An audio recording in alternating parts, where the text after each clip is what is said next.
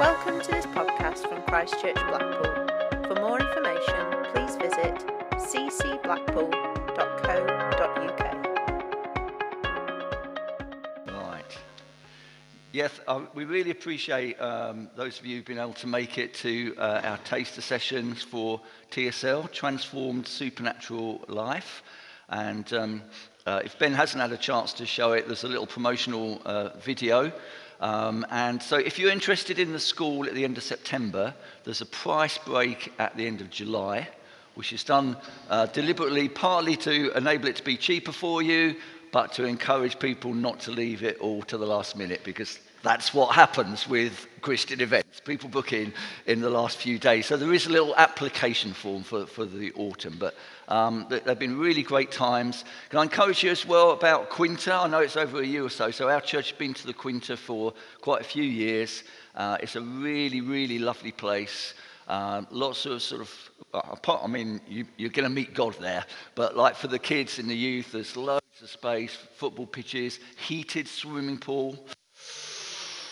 It's, it's very good. It's very good indeed. okay, so if you don't know Helen and I, um, we are from the south. Uh, but uh, we're sort of like adopted northerners. So we've been up here, can't believe it, nearly, nearly 28 years.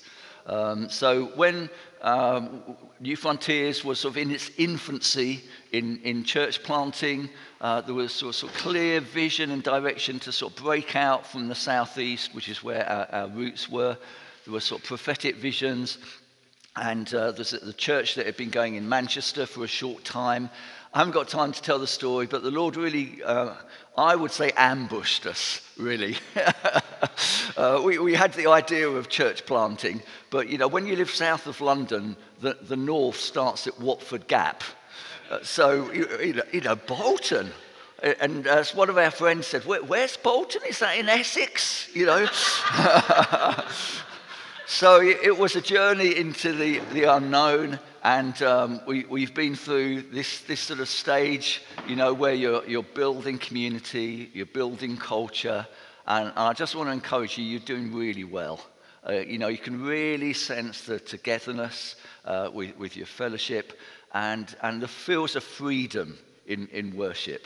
Uh, you know, so it's not something that just happens automatically. You know, we need to keep pressing in, but you're doing the right things and, and you, you, you're doing well. Uh, we've got two grown up children. Um, one of them, until recently, lived in Norwich with his family, so we understand how far it is for the youth to travel to, to New Day. Um, they've moved to Frankfurt, part of uh, a church plant over there.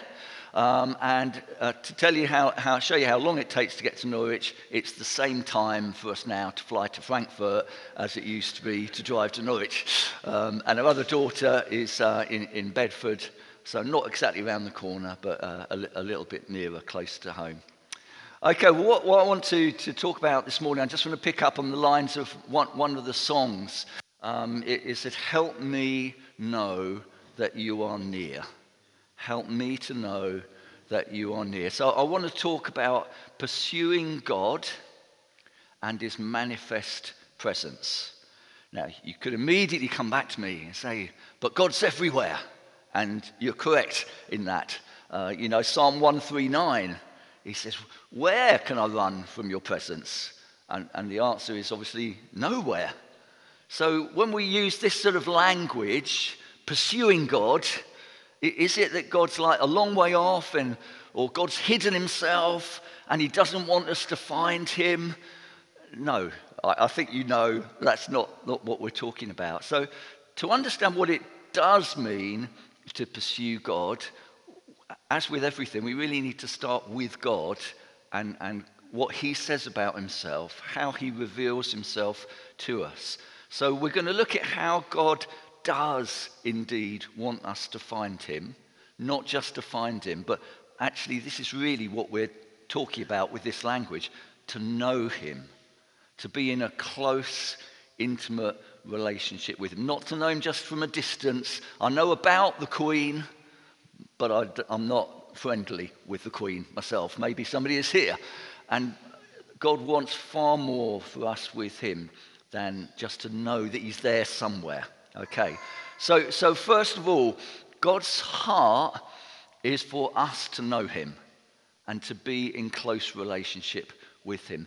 That's God's desire. We're not having to persuade God, oh, is it all right if I come close? God's very heart and nature is that we know him and are close to him. So, yeah, you can, you know, and especially on a beautiful day like this, you, you look out and there's lots of things in creation, creation which point to God. But God especially wants to make himself known to us, to his people. So let me just give you three obvious examples from Scripture. You could think of more than this. Right back at the beginning in Genesis, God walked with Adam in the cool of the day. You know, there, before everything was spoilt, before sin came in and muddied the waters, what was God doing? He was close. He was in conversation. And when Adam and Eve did sin, what was God's first response? Adam, where are you? By, by implication, God's saying, hold on, I'm, I'm missing something here. This, this thing that I love doing, walking and talking with you, oh, we, there's something wrong and we need to put that right. Or think of Moses. You know, God spoke to Moses out of the burning bush. What, what did Moses say? Uh, so, what did God say to Moses? I've seen the suffering of my people. Their cry has risen to me. So, so God's words revealed like a heart of compassion. I want to help my people. And I see that they're struggling. And the same applies to us when we're struggling. Or a third example with Elijah. Uh, you know, where there was the earthquake and the wind and the fire. And in a mysterious way, it says God wasn't in those things. But then it says, after the fire came a small voice. And then a little bit later on in the story, when Elijah's in the cave, uh, God says to him, What are you doing here, Elijah? So again, God, was, God wasn't asking a question because he didn't know the answer. God asks us questions sometimes because he wants to draw something out from us. What is apart, he wants to bring close. What is broken, he wants to reconcile. God's heart is he wants to know you and for you to know him and be close to him. That's why we pursue God, because he wants to be found. We want to be found. We've got to get that settled in our heads. We get distracted from that. We find that, can I really believe that? Is that really true? Yes, it is. God wants us to pursue him. Now, what is the, what is the clearest and the fullest evidence which we need to hold on to sometimes when we're struggling that God wants us to know him? I mean, surely Jesus. You know, we sung about coming from the glory to the, the cradle in the dirt. He didn't have to do that. He really didn't have to do that, but he wanted to and he chose to. And you think of the verse at the beginning of uh, John's Gospel in chapter 1. It talks about uh, the one and only Son, who is himself God, has made himself known. He's, he's, he's seen our mess, he's seen our rebellion, and he could have reacted in so many other ways. But what was his response? I want to make myself known to you. Not when you're in a nice worship time, not when you're having a good day, when you're at your worst point. I'm coming to you and I want to make myself known to you. And then you get people like the Apostle Peter when he writes his letter late, later on in his life. You know, he says, Oh, yeah, we, we ourselves heard the voice talking about the transfiguration when we were with him on the sacred mount. Oh, we were there. Jesus, the eternal God came to us, made himself known to us, revealed the Father to us. Wow, wouldn't that? I, I think to myself sometimes, I'm sure you thought this at some point, wouldn't that have been amazing to have been around in the crowds? Wouldn't that have been amazing to be there with the disciples? So you could think, oh dear, we missed the boat. there was one point in history for a few people, 12 plus a bit of a bigger crowd of 70 and a few more, where they did have that closeness with Jesus. We're 2,000 years late. Oh dear. now, you wouldn't ex- probably explicitly feel that, but what I challenge you in, in, in moments of pressure, in moments of trial, it's so easy for us to think and respond and act and even speak to ourselves as if we're orphans, as if Jesus really is still 2,000 years away, a long way away and, and, and, and, and not close to us. So, if, you, if for example, you are, you're acting any of these ways in a moment of pressure, in a moment of loneliness, whatever it is, ask the Holy Spirit to, to help you to see this, that He wants to help you in your thinking. And, and we, we could so easily think like orphans. Now, I, we all get fearful, we all get anxious sometimes. But if we allow fear or anxiety, for example, to like make itself at home in our lives and really dominate us and dictate to us, how can I be anxious if I really know God's presence with me? The two are incompatible. I'm not saying you should never get anxious, all right? That's our humanity. But if our response is, oh, I'm just here, I've got to sort it out myself, what we're really saying is, God's a long way away. God isn't close to me. Or even putting it more positively, if, if and I fall into this trap many times. If, I, if I'm casual in my approach to God and I'm not pursuing God with all the energy that I should or with the faith that I should, well, it's because actually in my heart of hearts, I think I can't really have this closeness of relationship with God, can I? Can things really be much better than they are for me at the moment? And I want to encourage you and challenge you that we just get used to a certain level of experience. I heard somebody once give this uh, illustration. They told it's a joke, but I wouldn't remember enough to tell us the joke. But like a, a fish swims through water and doesn't know it's swimming through water because it swims through water all the time. We, it just gets used to an environment. And, and it's not that we don't know God, but we can just get comfortable and used to where we are. And I want to encourage you God's heart for you is so much bigger than you could have imagined. His desires for you and what is possible for you to experience is way beyond what any of us, myself have included, have, have yet experienced. The good news, of course, is that although Jesus was physically here 2,000 years ago, he said, I'm not going to leave you as orphans. He knew we were tempted to think like orphans, but he said, I'm not going to leave you as orphans. I'm going to send you another one to be with you. Now, you might know that in um, Greek, the language to which the New Testament was written, they have two words for another. So where he says another like me. So the first example of other is imagine Helen has done some online shopping, which she uh, does regularly through Asda, and um, she's, she's ordered some pears. And, uh, and, they, and they come along and say, oh, sorry, we're out, we're out of pears. Apples will do, won't they? Well, no, no. Actually, you've had that experience. no, I wanted pears. Apples aren't the same as pears. Okay, that's the first word. That's not the word that Jesus used. When Jesus says, I'm going to send another one like me, it means another who's just like me. Another of the, the same essence, if you like, as me.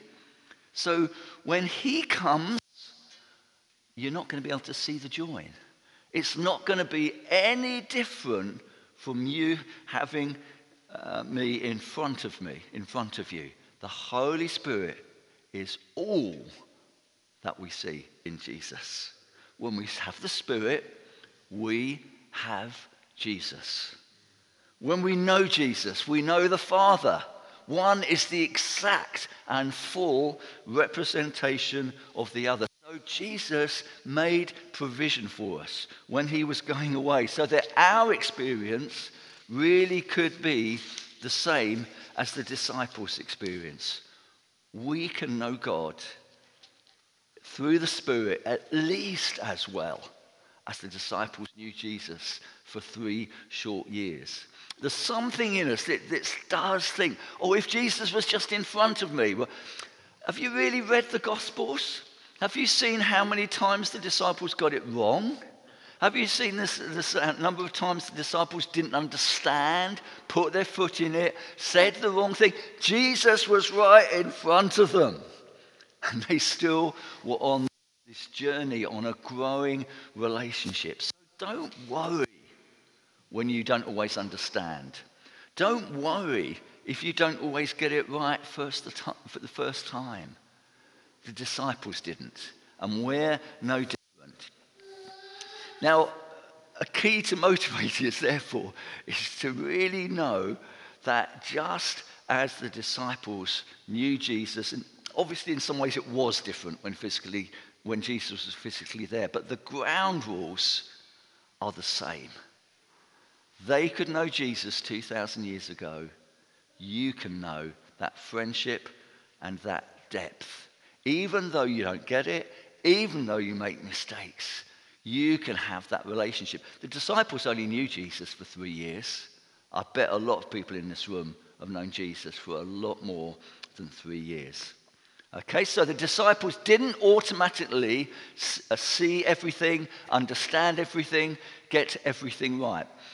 One thing I want to throw out to make a, to make a good point is have you ever noticed that when Jesus uh, often taught in parables, he did so to deliberately hide the truth from the casual observer? Okay, so bear with me in a minute. I'm talking about God wanting to know us. But Jesus taught in parables to hide the truth from the casual person. The person there, perhaps who was just there for the crowd, who was just there for the food. Don't you notice, even in church events, how many more people turn up when there's food involved? right? so there were, there, were, there were miracle seekers, there were food seekers, there were thrill seekers. Jesus deliberately taught, and he said this explicitly, so that seeing they might not see, looking they might not understand. So, what am I saying here? God wants us to know him. God wants us to pursue him because he wants to reveal himself to us. But on this side, I'm saying when you look at the New Testament, sometimes Jesus put things in such a way so that it wasn't clear, it wasn't obvious, they didn't understand. What's going on here? The key is this Jesus, as ever, was looking for people's hearts. He was looking for the right response for people. So Jesus was eager to be found for those who truly wanted to know him for who he was. You know, in, in, in our day, that you, you know, you, we get big churches, don't we, of hundreds and thousands of people, an amazing band and everything. And I'm not saying any of that is necessarily fake at all. I mean, we've been to mega churches which are just incredible. But there'll be some people there, just like the music, just like the buzz, just like to be able to say, oh, yeah, I go to that church. And Jesus, quite frankly, isn't interested in those things, isn't interested in those motives. Doesn't matter what size church you are, you can know him. And he wants you to seek him. So when the disciples didn't understand the parables, because Jesus was uh, putting a little veil over it, what did they do? They came to him and they said to Jesus, Can you explain it to us? What does this mean? Isn't that simple? Can't we do that? They said to, and Jesus' response to them, I, I bet he went, yes. or words to that effect in the culture of 2,000 years ago. His response was, To you has been given the secrets of the kingdom. So it's not a matter of, do I understand everything straight away? Do I get everything right straight away? But when things are tricky, when things aren't very clear, when you're not sure what's happening, if you then come to Jesus, he will say to you as well, Ah, to you is given the secrets, the knowledge of the secrets of the kingdom. So, yeah, there are lots of mysteries in the Christian life, but God wants to reveal mysteries. There is much hidden in God that we don't yet know, that we haven't yet discovered.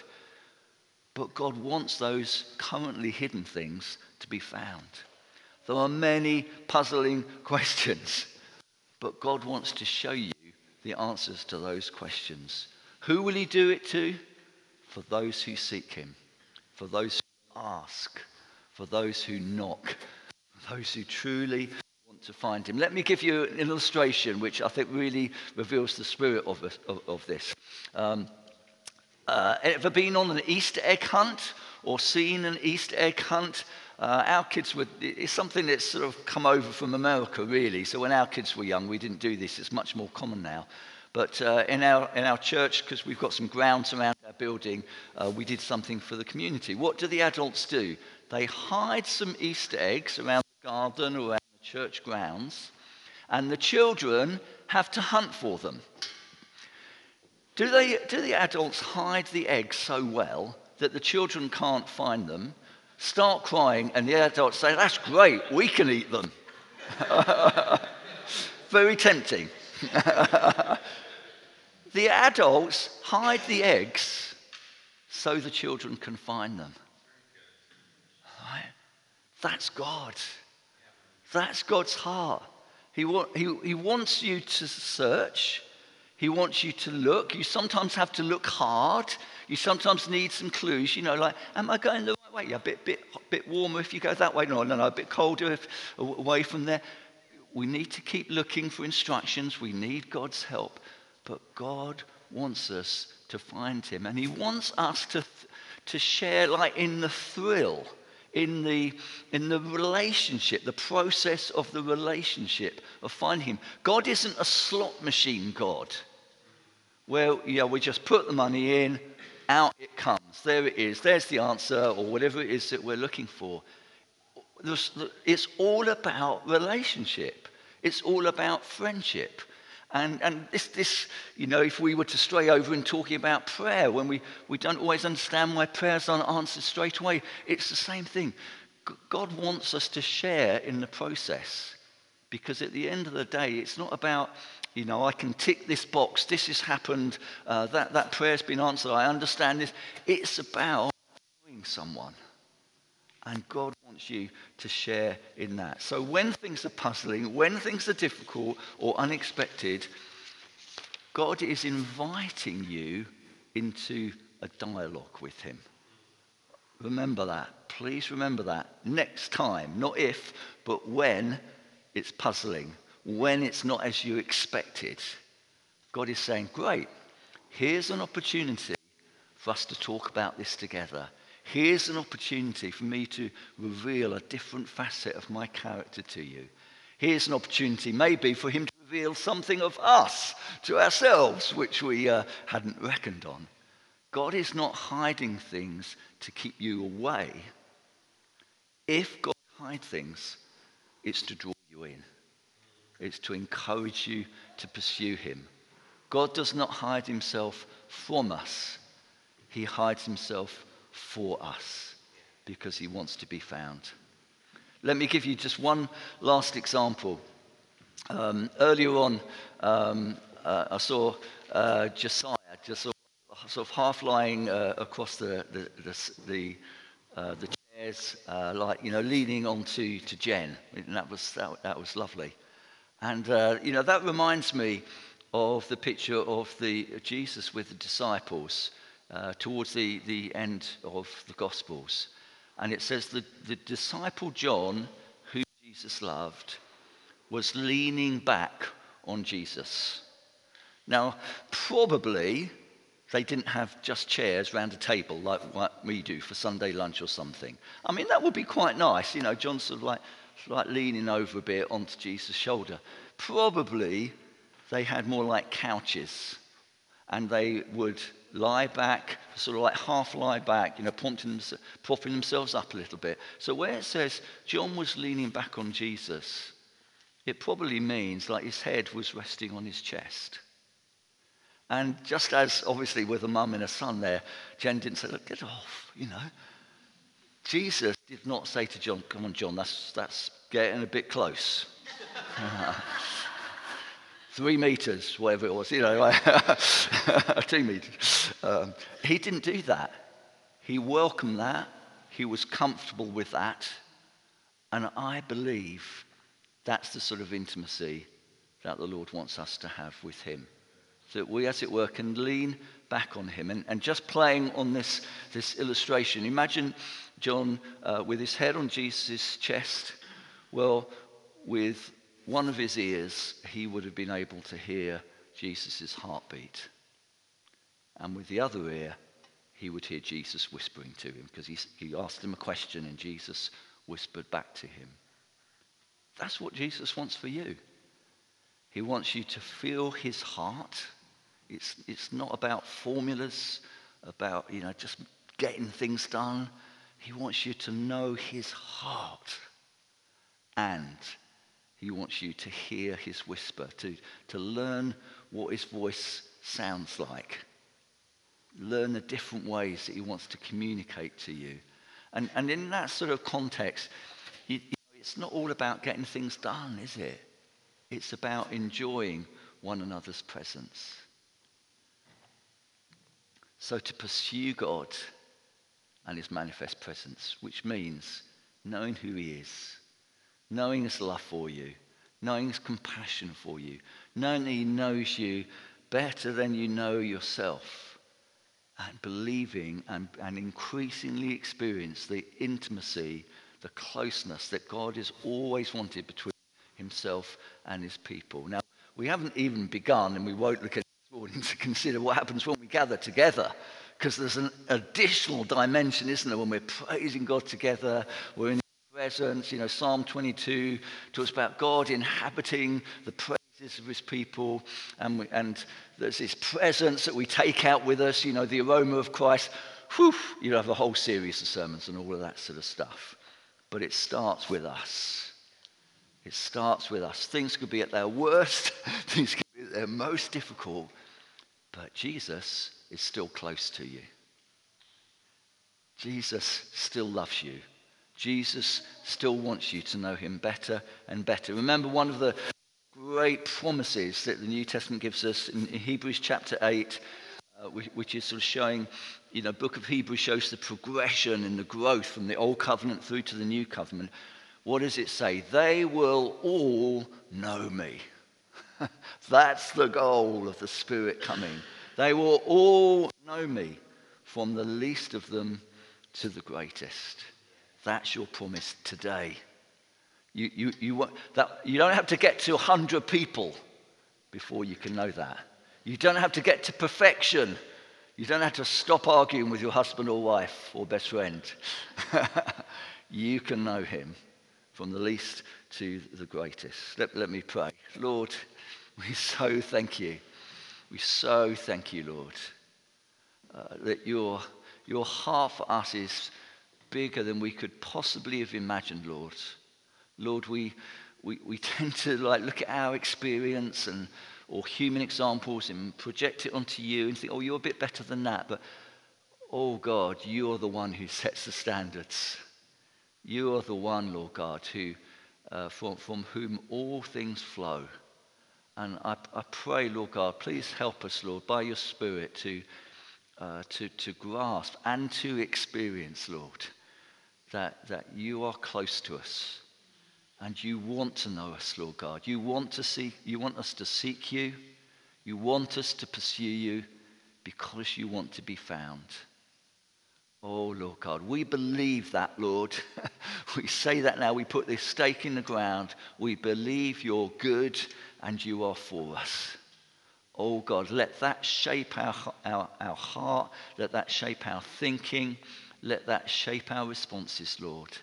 And, and keep teaching us, Lord, uh, increasingly what that actually looks like, Lord. Amen. Amen. And I think there's just one little application, just as Ben's hovering. I just, I mean, to be honest, this could apply to any of us any time, but I just felt maybe there's, uh, there's one or more person that you perhaps perhaps afraid to let God really close. And it could be for all sorts of reasons. It could be because you sort of feel ashamed. Uh, it could be just that you, you feel inadequate, that you really don't deserve that. The answer is you don't deserve it, but God still wants it. It could be because you say, well, what, what would happen? what, what might God put his finger on uh, if, if I do let God really close? And, and I just felt God wants to say, you know, his, his response to that is like with Adam, he's saying, Where are you? Where are you? I want to know you. I want to walk with you. So if, if that's you in, in, in any way, um, recognize a, a wrong thinking, reject that lie, and, and say, No, Lord, Lord, I open the door to you. Uh, I, I welcome you, you in. Thank you for listening. For more information, downloads, and podcasts, please visit ccblackpool.co.uk.